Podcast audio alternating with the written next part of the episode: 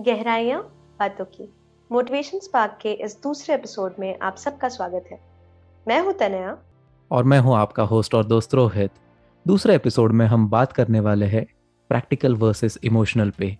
तो चलिए इस बातों की गहराइयों में खो जाते हैं। हे तनया कैसी हो तुम? मैं बढ़िया हूँ रोहित आप बताओ कैसे हो? मैं भी बिल्कुल ठीक हूँ और काफ़ी एक्साइटिंग लग रहा है क्योंकि एक एपिसोड ऑलरेडी लाइव हो चुका है, काफ़ी अच्छे फीडबैक मिले हैं और दूसरा एक ऐसा एपिसोड जहाँ पे हम काफ़ी प्रैक्टिकल और इमोशनल बातें करने वाले हैं क्योंकि टॉपिक का नाम ही वैसे है प्रैक्टिकल वर्सेस इमोशनल तो ये जानना काफ़ी इंपॉर्टेंट होता है कि प्रैक्टिकल और इमोशनल के बीच में फ़र्क क्या है। तो क्या कहना चाहोगी तुम इसके बारे में?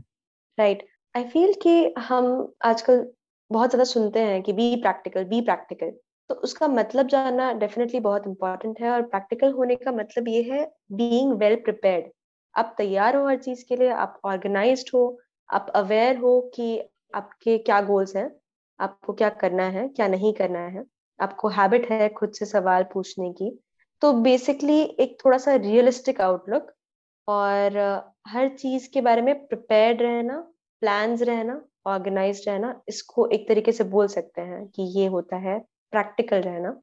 बीइंग इमोशनल और दी अदर हैंड कहीं ना कहीं आपके इमोशन से ड्रिवन होना होता है कि आप किन इमोशंस के थ्रू जा रहे हैं और आप उन्हीं इमोशंस पे रिएक्ट कर रहे हैं। तो आप जब अपने इमोशंस पे डिसीज़न लेते हो तो उसे कहते हैं बीइंग इमोशनल तो ये मेरी बेसिक अंडरस्टैंडिंग है प्रैक्टिकल और इमोशनल पे। इस पे आपके क्या विचार हैं, Rohit?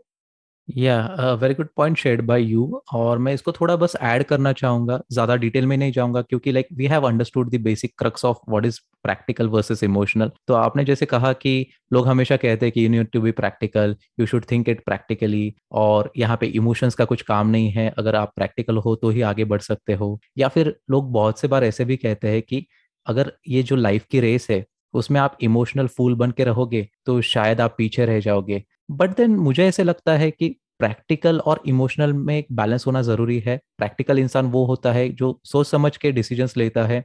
वो सिचुएशन को अंडरस्टैंड करके उस पर आउटकम क्या रहेगा, उसने प्री डिटरमाइन कर लिया होता है। But with the emotional person ये काफ़ी जेनेरिक हो जाता है। तो मुझे ऐसे लगता है कि इमोशनल होना भी उतना ही ज़रूरी है क्योंकि it is the part and parcel of every relationship तो आप हमेशा ऐसे नहीं बोलोगे कि चलो सब ठीक हो जाएगा या फिर इसको प्रैक्टिकली हैंडल करना पड़ सकता है।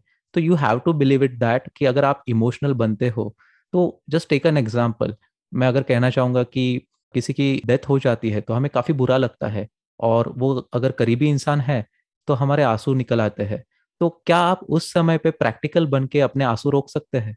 क्या लगता है तुम्हें? डेफिनेटली आई थिंक कि ये जानना बहुत इंपॉर्टेंट है। आपने बहुत ही वैलिड पॉइंट बोला कि दोनों के बीच में बैलेंस बहुत इंपॉर्टेंट है। और जब लोग बोलते हैं कि प्रैक्टिकल बन जाओ तो ये समझना बहुत ज़रूरी है कि इसका मतलब ये नहीं कि आप अपने इमोशंस को बिल्कुल ही रफा दफ़ा कर दो।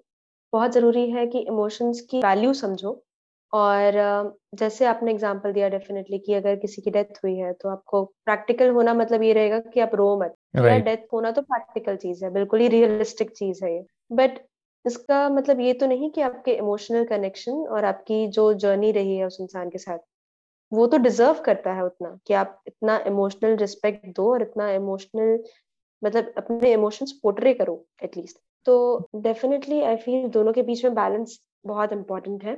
जैसे अगर आपका कोई रिलेटिव आया है, आपकी कोई बेस्ट फ्रेंड आई है, कोई भी आपका बहुत क्लोज वन आया है और आपको जॉब पे जाना है टाइम पे तो और आपके पास वो सिर्फ़ पर्टिकुलर हाफ़ एन आवर एक घंटा ही है।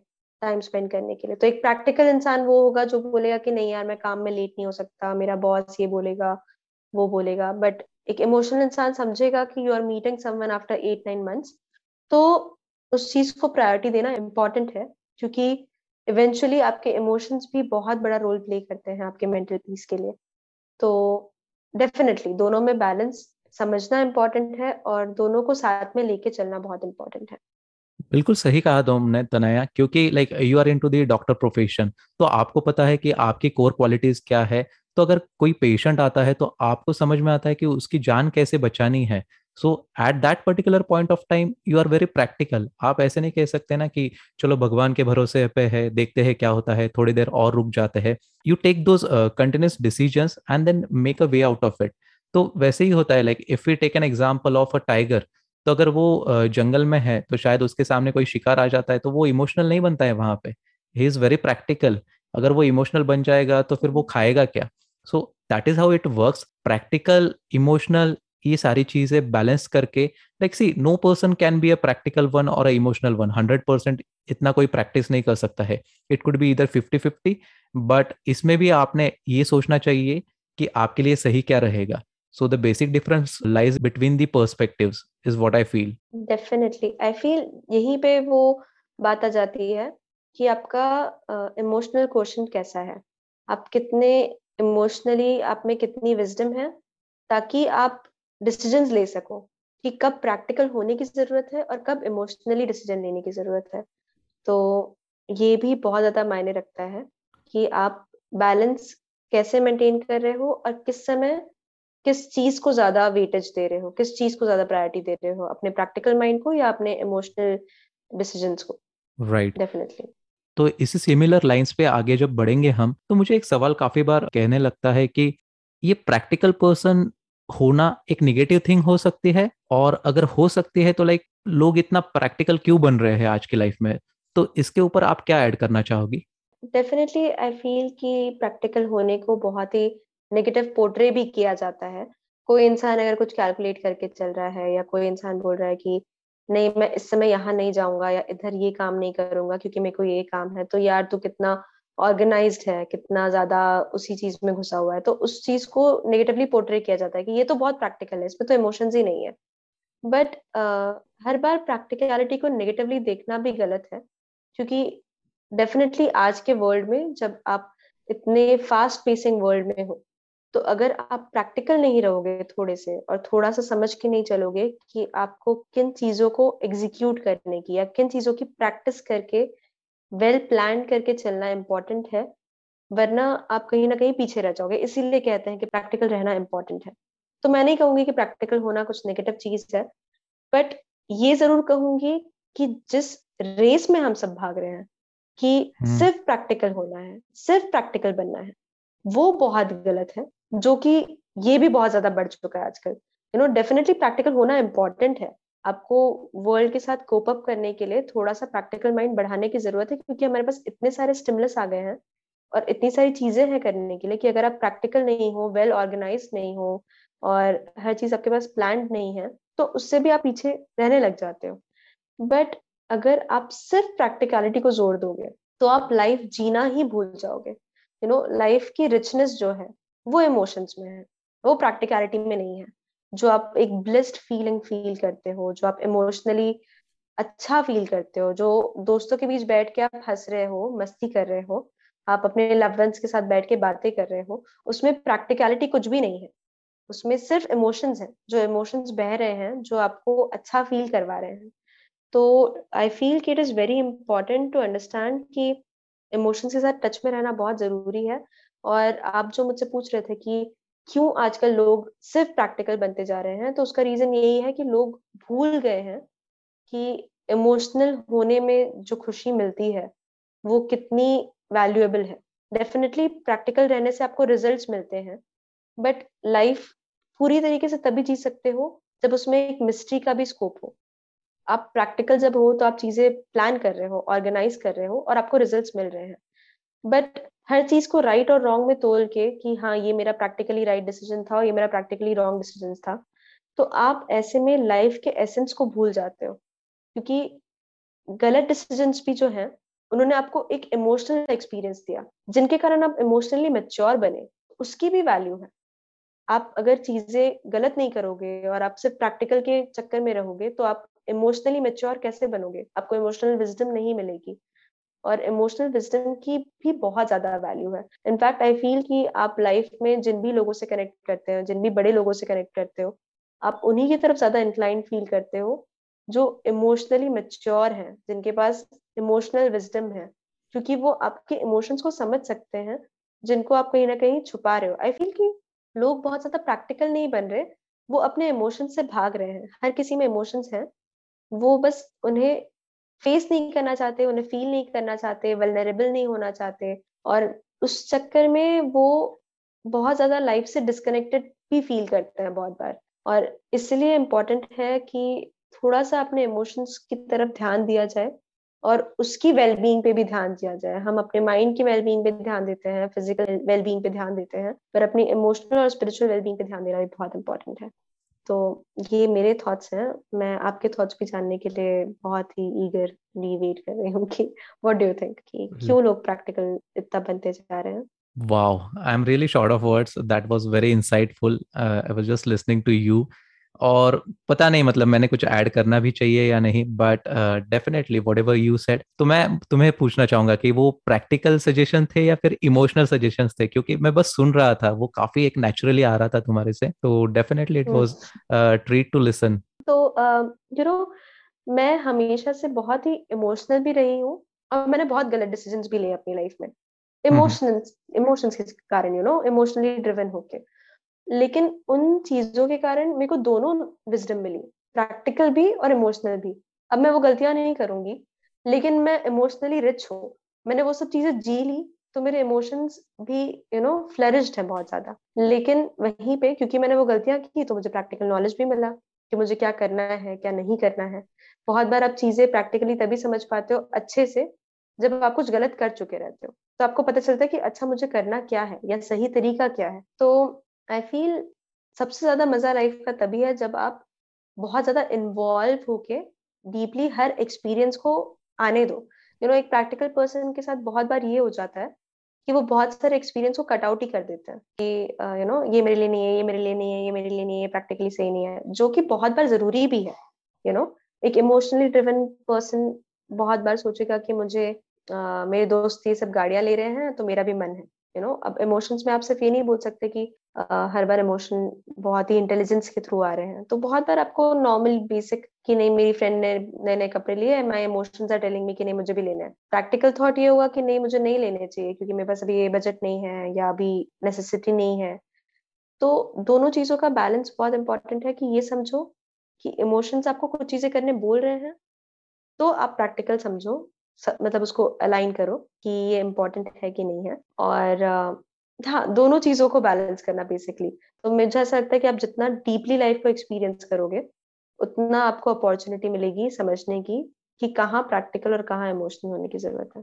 एब्सोल्युटली वेरी ट्रू मैं इस पे ज़्यादा समय नहीं लूँगा। मैं बस दो चीज़ें ऐड करना चाहता हूँ इसमें तनया जो कि मुझे काफ़ी इंपॉर्टेंट लगते हैं कि जब हम इमोशनल्स की बात करते हैं ना इमोशनल बन के या फिर इमोशंस की तो वो काफ़ी लंबे समय तक बिल्ड करने में उसको टाइम लगता है। बट वो कभी कभी ऐसी एक चीज़ होती है जहाँ पे एक गलती हमारी शायद सारे इमोशंस को तोड़ सकती है। सो so, इस बात को लिसनर्स ने समझना चाहिए कि अगर आप इमोशनल बनना चाहते हैं इमोशनल है तो उसको बिल्ड करने में आपको काफ़ी ज़्यादा समय लगने वाला है वो स्ट्रॉन्ग इमोशंस आने के लिए समय लगेगा। बट आप हार मत मानिए। So make sure that you are not committing mistakes when you are being a emotional. और प्रैक्टिकल जब होते हैं ना तब इन सारी चीज़ों के बारे में सोचना नहीं पड़ता है क्योंकि वो शुरुआत में काफ़ी एक हार्ड टाइप हो सकता है बिल्ड करने के लिए बट जैसे आप प्रैक्टिकलिटी डेवलप कर लेते हैं अपने अंदर तो फिर बाद में लाइफ काफ़ी आसान बन जाती है। So again it is not about being practical और being emotional it is about how well you sensitize yourself आपने समझना है, आपने फिर रिएक्ट करना है, और मुझे ऐसे लगता है कि प्रैक्टिकलिटी ने इमोशंस को ओवरकम नहीं करना चाहिए ओवर भी नहीं करना चाहिए। Let them be at their space और जहाँ पे जितनी ज़्यादा रिस्पेक्ट होगी एक दूसरे की तो मुझे ऐसे लगता है कि वो वहाँ पे इमोशंस वहाँ पे प्रैक्टिकलिटी वहाँ पे रिलेशनशिप ज़्यादा ग्रो होगी। So that is how I feel about that definitely I totally agree कि यू नो इमोशंस जहाँ पे है वहाँ पे फिर ज़्यादा चीज़ें बेटर ग्रो होंगी। राइट या Tanaya now I have to ask you one thing about कि does being emotional make you weak और लाइक हम अगर ई e पे काम करना चाहते हैं तो वो कैसे कर सकते हैं? So before I proceed with your answer तो मैं मेरा एक पर्सपेक्टिव uh, आपको देना चाहता हूँ ताकि आप उसको बेहतर समझ पाओगे। तो मुझे ऐसे लगता है कि आप इमोशनल है इसलिए आप वीक नहीं है। It is just that you are quite sensitive ऐसे मुझे लगता है। वाई इज़ इट सो क्योंकि हर इंसान के पास इमोशंस होते हैं। So like if you talk about in a gender specific लड़कियाँ काफ़ी इमोशनल होती है। And with the man they are not vulnerable तो ये इंपॉर्टेंट बात हमें समझनी चाहिए। तो अगर लाइक like, मेल की बात करते हैं तो उनको एक सैड रिएक्शन होता है हैप्पी रिएक्शन एंड लाइक वो कभी कभी रोएँगे but it doesn't happen with every male person but when we are talking with a female person अगर कुछ हो जाता है तो काफ़ी लोग आ जाएँगे। But with the male person कि यार चल रहे कुछ नहीं होता है तू आराम से निकाल लेगा इस टफ टाइम को। ये तो होते ही रहता है अपने साथ। तो ऐसे काफ़ी सिचुएशंस आते हैं, ऐसे काफ़ी मोमेंट्स आते हैं जब हमारे सामने लोग ऐसे बोलते हैं। तो ये सारी चीज़ें आपको वीक नहीं बनाती है। This is just the part of your perspective this is just the part of how you look at the life तो आप मेल हो फीमेल हो, इससे फ़र्क नहीं पड़ता है। What kind of person you are that really matters a lot क्योंकि इमोशंस हर इंसान में होते हैं। वो रिफ्लेक्ट कैसे करना है, उसको बाहर कैसे लेके आना है that totally depends on you तो अगर आप रोते हैं see like I have cried a lot of times मुझे मेरे इमोशंस पता है। कभी कभी मैं लोगों के सामने भी रोया हूँ कभी कभी मैं अकेले में भी रोया हूँ। But it doesn't make me weak it is just a matter of time it is just the matter of fact कि मुझे एक्सप्रेस कैसे करना है खुद को? मेरे क्या इमोशंस है? मैं कुछ कुछ मेरे अपने बेस्ट फ्रेंड्स है उनके साथ काफ़ी कुछ चीज़ें शेयर करता हूँ। So that doesn't make me weak but on the other hand अगर आप प्रैक्टिकल है तो आपकी लाइफ सेट है आप uh, मतलब वीक नहीं है ऐसे भी दर्शाता नहीं है। सो so, हमने ये चीज़ समझनी चाहिए कि सामने वाले का पर्सपेक्टिव आपके लाइफ के ऊपर कैसे है? इसके ऊपर आप वीक है या फिर स्ट्रांग है? ये डिसाइड नहीं होता है। It is just about how do you react to that particular situation at that particular moment will decide what kind of a person you are और हर एक नया दिन होता है, उसको हम डेवलप कर सकते हैं, उसमें अगर कुछ गलतियाँ करते हैं being a person then you are bound to improve that so इसको ऐसे समझना नहीं चाहिए कि आपने कुछ गलती की है या फिर आप वलनरेबल है, आप हमेशा किसी एक रॉन्ग डायरेक्शन में जा रहे हैं। It is just the matter of fact कि हाँ इसको कैसे असेस करना है and how you have to react that will matter a lot तो just I want your point of view on this wow Rohit great perspective काफ़ी सारे मेरे को इसमें मतलब पॉइंट्स ऐसे लगे कि जो बहुत इंपॉर्टेंट है बोलने के लिए। और डेफिनेटली मैं भी यही कहना चाहूँगी कि जेंडर से रिलेटेड नहीं होता। पर्सन टू पर्सन डिपेंड करता है। बल्कि मुझे ऐसा लगता है कि जिस रीजन से लड़कियाँ बहुत ज़्यादा अपने इमोशंस एक्सप्रेस करती हैं उसका रीजन ये है क्योंकि उनको अलाउड है कहीं ना कहीं। और जो मेल्स हैं वो, वो कहीं ना कहीं सप्रेस करते हैं। बचपन में अगर कोई लड़का बहुत ज़्यादा रोता है तो कैसे लड़कियों जैसे रोता है क्यों इतना रोता है? और फिर आप उस इंसान के इमोशंस को सप्रेस कर देते हो। और फिर आपने उन्हें सप्रेस कर दिया तो वो अनहेल्दी वे में निकलेंगे। वो या तो एंगर से निकलेंगे गुस्सैल हो जाएगा इंसान वायलेंट हो जाएगा तो वो कहीं ना कहीं सप्रेस्ड इमोशंस ही तो हैं, जो अनहेल्दी वे में निकल रहे हैं। तो मुझे ये सच में बहुत इंपॉर्टेंट चीज़ लगती है बोलने के लिए कि इट इज़ इंपॉर्टेंट कि आप अपने इमोशंस को अच्छे तरीके से एक हेल्दी वे में निकलने दो। और इसलिए मुझे ऐसा लगता है कि इमोशन होना बिल्कुल वीक नहीं है, बल्कि मुझे ऐसा लगता है जो इंसान बहुत ज़्यादा ऐसे प्रिटेंड करता है कि वो बहुत प्रैक्टिकल है और उसमें इमोशंस है ही नहीं। वो इंसान कहीं ना कहीं वीक है, क्योंकि वो उस स्टेज पे नहीं है कि वो एक्सेप्ट कर सके कि उसके पास भी इमोशंस है। वो खुद ही अपने इमोशंस से भाग रहा है, क्योंकि इम्पॉसिबल है कि एक ह्यूमन में इमोशंस ना हो। और ह्यूमन भी क्या, हर लिविंग चीज़ में इमोशंस हैं। और आप अगर उसे एक्सेप्ट नहीं कर पा रहे और आप एडमिट नहीं कर पा रहे और आप सिर्फ़ प्रैक्टिकलिटी के पीछे भाग रहे हो तो वो आपकी वीकनेस है कि आप अपने इमोशंस को फेस नहीं कर पा रहे। क्योंकि इमोशनल होने के लिए भी स्ट्रेंथ चाहिए रोने के लिए वेलनरेबल होने के लिए इन सब चीज़ों के लिए स्ट्रेंथ चाहिए करेज चाहिए हिम्मत चाहिए। और अगर किसी में वो है तो वो आपको स्ट्रांग बनाता है वो आपको वीक नहीं बनाता। तो अगर आप सिर्फ़ प्रैक्टिकलिटी के पीछे भाग रहे हो तो आप कहीं ना कहीं अपने इमोशन से भाग रहे हो और वो आपको उस पर काम करना बहुत इम्पोर्टेंट है क्योंकि आप यू you नो know, आप कहीं ना कहीं कोशिश कर रहे हो कि आपको वो वाली चीज़ें फेस ना करने पड़े या वो इमोशंस फेस ना करना पड़े। तो हाँ आई फील कि इमोशनल होना बिल्कुल वीक नहीं है और इमोशनल होना बहुत इंपॉर्टेंट है। आप लाइफ के बहुत सारे कलर्स को एंजॉय कर पाते हो इमोशनल होने से और हमारे जैसे माइंड हमारी बॉडी का पार्ट है, वैसे ही हमारा हार्ट हमारे इमोशंस हमारी यू नो लाइफ का एक बहुत ही एसेंशियल पार्ट है। और बहुत ज़रूरी है कि इनको फ़ीड किया जाए और इमोशंस को बहने दिया जाए। आप अगर हंस रहे हो और अगर आप प्रैक्टिकली हो तो सोचोगे कि नहीं यार, इस सिचुएशन में हंसना नहीं है। अब कभी कोई गिर जाता है, आपका कोई दोस्त गिर गया तो प्रैक्टिकल वाले लोग रहेंगे कि नहीं यार, ये इस पे ऐसा इमोशनल रिएक्शन देना सही नहीं है। बट एक इमोशनल इंसान, उसमें हंसेगा भी बहुत ज़ोर ज़ोर से। तो वो एक कलर है लाइफ का, बहुत ही इंपॉर्टेंट कलर जो आपको सिर्फ़ इमोशनली नहीं मेंटली भी हेल्दी रखता है, अगर आप अपने इमोशंस को अच्छे से चैनल कर पा रहे हो तो।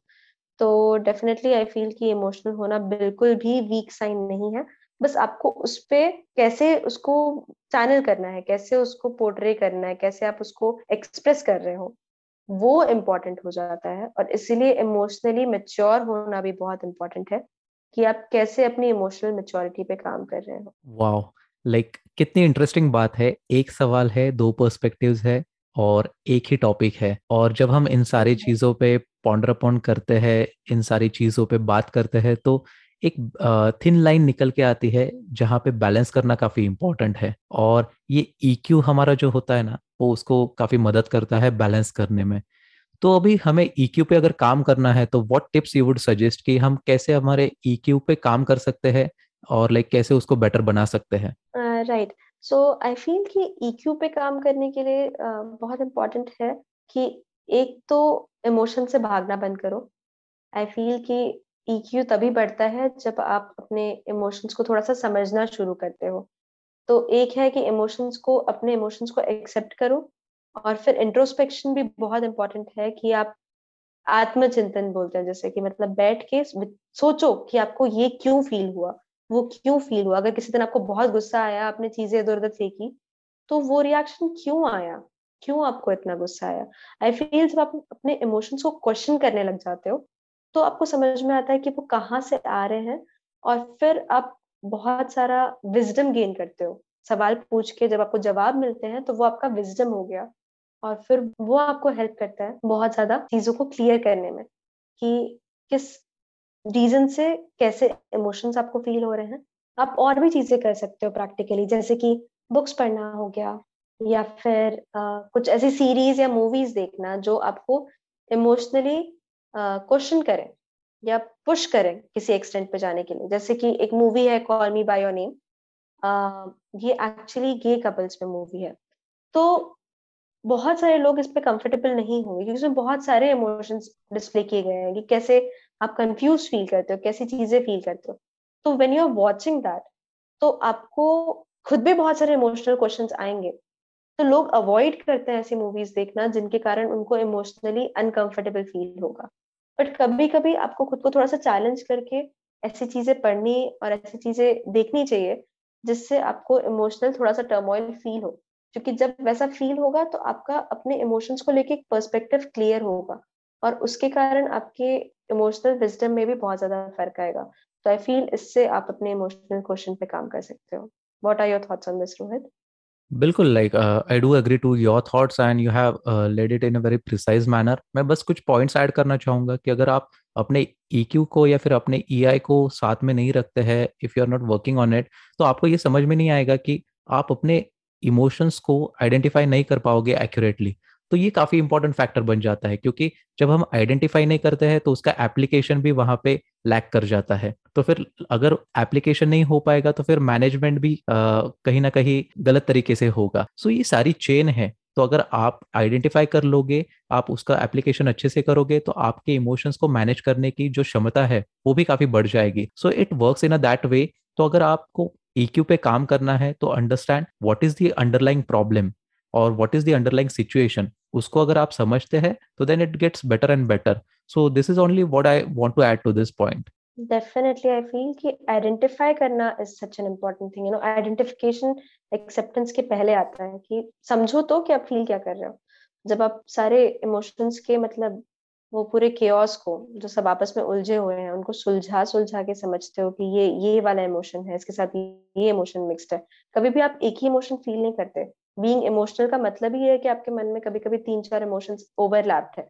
तो उन सबको समझना सुलझाना बहुत इंपॉर्टेंट है और तभी आप यू you नो know, अपने इमोशंस पे थोड़ा सा कंट्रोल पा पाओगे और जब आप अपने इमोशंस को थोड़ा सा कंट्रोल कर पाओगे तो फिर आपके इमोशंस आपके बेस्ट फ्रेंड बन जाएँगे। बट वहीं अगर आपका अपने इमोशंस पे कोई कंट्रोल नहीं है तो फिर यू you नो know, आप बहुत सारी चीज़ों में गलत डिसीज़न लोगे और फिर आपको इमोशनल डिस्टर्बेंस उसके कारण काफ़ी सारा फील करना पड़ेगा। और फिर इवेंचुअली आपकी अपने इमोशन के साथ रिलेशनशिप खराब हो जाएगी। और फिर आप यू you नो know, एक इमोशनल पर्सन नहीं बनना चाहोगे you would start resenting it और फिर वो काफ़ी अनहेल्दी हो जाता है। वेरी ट्रू वेरी ट्रू तो तनया इन सारी कन्वर्सेशन के बाद जो मुझे समझ में आता है कि प्रैक्टिकल वर्सेस इमोशनल काफ़ी एक डीपर टॉपिक है। हमने जितने भी नोट्स कवर किए हैं काफ़ी इंपॉर्टेंट है। तो सारी चीज़ों पे बात करते हुए हम जब एंड पे आते हैं तो कंक्लूजन निकालना पड़ता है। और अगर कंक्लूजन निकालना है तो हमेशा एक डिबेटेबल कंक्लूजन होता है कि इन सारी चीज़ों को बैलेंस कैसे करना चाहिए। तो अगर हम किसी एक प्रैक्टिकल इंसान को आगे खड़े कर दे और फिर इमोशनल को भी उसके सामने रख दे तो शायद दोनों झगड़ते बैठेंगे।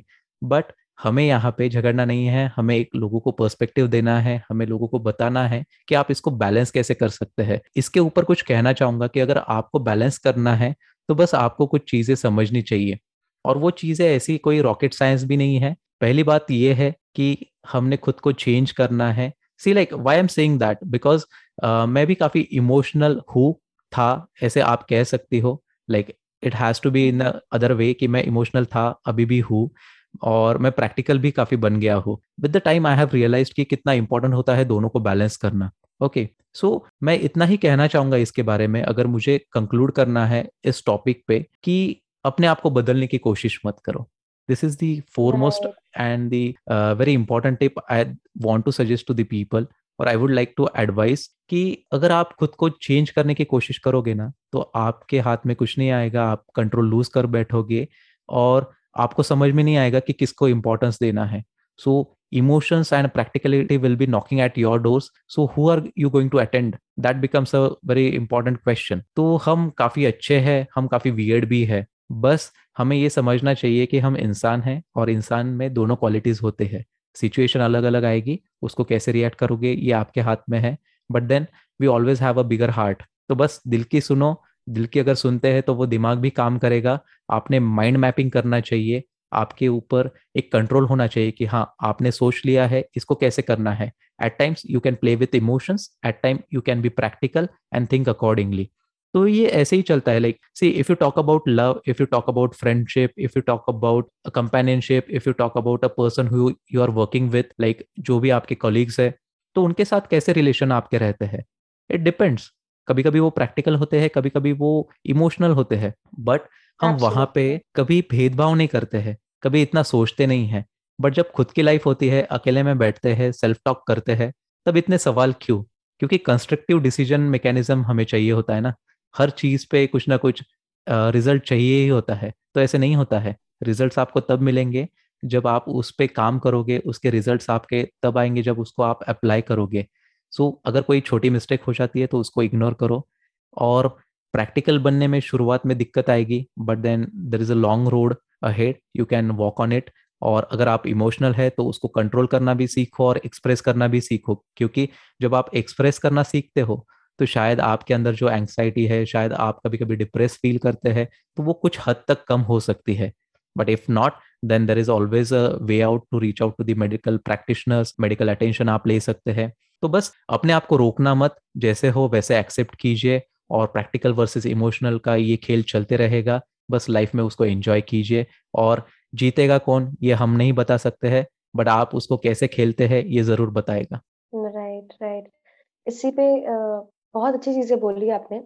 मैं भी यही सोच रही थी कि बहुत ज़रूरी है कि लाइफ में आपके पास हर टाइप की सिचुएशन आएगी और आप इतना नहीं सोचते हो कि आप प्रैक्टिकली इस पर रिएक्ट किए या इमोशनली इस पर रिएक्ट। पर बहुत ज़रूरी है ये सोचना कि कहाँ स्कोप है इम्प्रूवमेंट का।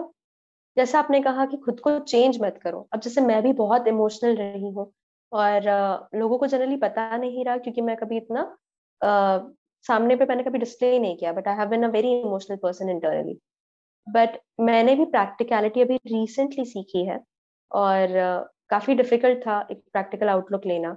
और मेरे आसपास के लोग जब ज़्यादा प्रैक्टिकल होते थे तो मुझे अच्छा भी नहीं लगता था कि how is someone valuing you know mind above heart क्योंकि मेरे लिए हमेशा दिल ऊपर था और दिमाग की वैल्यू थोड़ी सी कम थी कि यार हर चीज़ को इतना प्लान करने की ज़रूरत नहीं होती फ्लो में जाना चाहिए।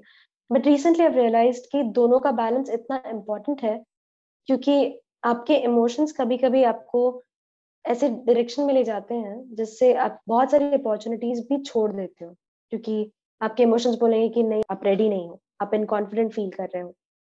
तो वो इमोशंस ज़रूरी नहीं है कि वो वैलिड है। मतलब इनवैलिड भी नहीं है, आप अपने इमोशंस को इनवैलिड नहीं बोल सकते बट हर बार वो फैक्ट नहीं होते, हर बार वो सच नहीं होते, वो कभी कभी किसी कंडीशनिंग के कारण सरफेस पे आते हैं। तो बहुत ज़रूरी है कि इसके लिए आपके पास एक प्रैक्टिकल माइंड हो, जो आपके इमोशंस को क्वेश्चन कर सके, ये क्यों फील हुआ होगा? और क्या ये सही है इस समय पे? क्या मैं इससे कुछ खो दूँगा? या क्या इस पे इन्वेस्ट करने से मुझे फ़ायदा होगा? तो दोनों चीज़ों का बैलेंस इंपॉर्टेंट है। आई फील प्रैक्टिकलिटी डेवलप करने के लिए कुछ प्रैक्टिकल बुक्स पढ़ने से बहुत ज़्यादा फ़र्क पड़ता है।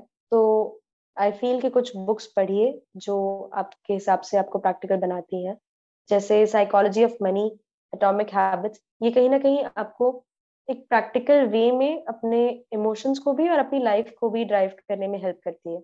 और वहीं इमोशनली अगर आपको डेवलप होना है तो अगेन स्टोरीज ऐसी पढ़िए। आई फील उसमें फिक्शन बुक्स आपकी बहुत हेल्प कर सकती हैं अपने इमोशनल्स को समझने के लिए और उसको एक इमोशनल इमोशनल इंटेलिजेंस को डेवलप करने के लिए भी। तो हाँ आपकी लाइफ में हर सिचुएशन आएगी। आप चूज़ करिए, आप प्रायोरिटाइज करिए कि कहाँ पे प्रैक्टिकल होना है। कलीग के साथ कभी कभी ज़्यादा प्रैक्टिकल होना पड़ता है और फैमिली के साथ हमेशा इमोशनल ही रहे तो ज़्यादा बेटर है। तो you know it's about priority कि आप कहाँ पे कैसा बिहेव कर रहे हैं और कब किससे ज़्यादा इंपॉर्टेंस दे रहे हैं। Very true I love your approach और काफ़ी अच्छे टिप्स भी शेयर किए हैं कि बुक्स पढ़ सकते हैं। कुछ कुछ लोगों से बात करके भी हमें प्रैक्टिकलिटी और इमोशंस के बारे में समझ में आता है, क्योंकि वो हमेशा प्रैक्टिस करते रहते हैं, उनके बॉडी लैंग्वेज से वो चीज़ें रिफ्लेक्ट होती है and making an eye contact having that positive body language, ये ऐसी कुछ चीज़ें होती है जो आपके बारे में काफ़ी कुछ चीज़ें रिफ्लेक्ट करेंगी। तो always tend to be a kind of a person who will observe more who will absorb more and then you will be becoming better at it so मुझे काफ़ी इंटरेस्टिंग लगा जो भी हमने कन्वर्सेशन किया है प्रैक्टिकल वर्सेस इमोशंस पे। तो डेफिनेटली ये लिसनर्स के लिए काफ़ी एक हेल्दी एक्सपीरियंस रहने वाला है। जस्ट बिकॉज़ कि इसके बारे में काफ़ी अक्सर इतनी चर्चा होती नहीं है। एंड हमने जो दो पर्सपेक्टिव्स लेके इस पे बात की है तो I have thoroughly enjoyed this particular conversation how about you Tanaya I have absolutely enjoyed it बहुत मज़ा आया। बहुत ही फ्री फ्लोइंग ये विचारों की हमारी रेलगाड़ी चल रही थी और मुझे बहुत नए नए पर्सपेक्टिव्स मिले भी आपके थ्रू तो हाँ it was actually really fun to talk about this and I hope कि हमारे लिसनर्स को भी कुछ नया मिले इससे और कुछ क्लैरिटी मिले या एटलीस्ट उन्हें यू नो वो रेजोनेट कर पाए हमारे आंसर से। That would really be nice you know बिल्कुल सही। तो दोस्तों इस एपिसोड से इतना ही। बाय बाय सी यू इस सीज़न के दूसरे एपिसोड को सुनने के लिए बहुत बहुत शुक्रिया। गहराइयाँ की गहराई अभी बाकी है। तो इस सीज़न तनया और रोहित के साथ बने रहिए। Stay happy stay blessed This podcast was created on Hubhopper Studio. If you wish to start your own podcast for free, visit www.hubhopperstudio.com. Hubhopper is India's leading podcast creation platform. Click on the link in the episode description or visit www.hubhopperstudio.com.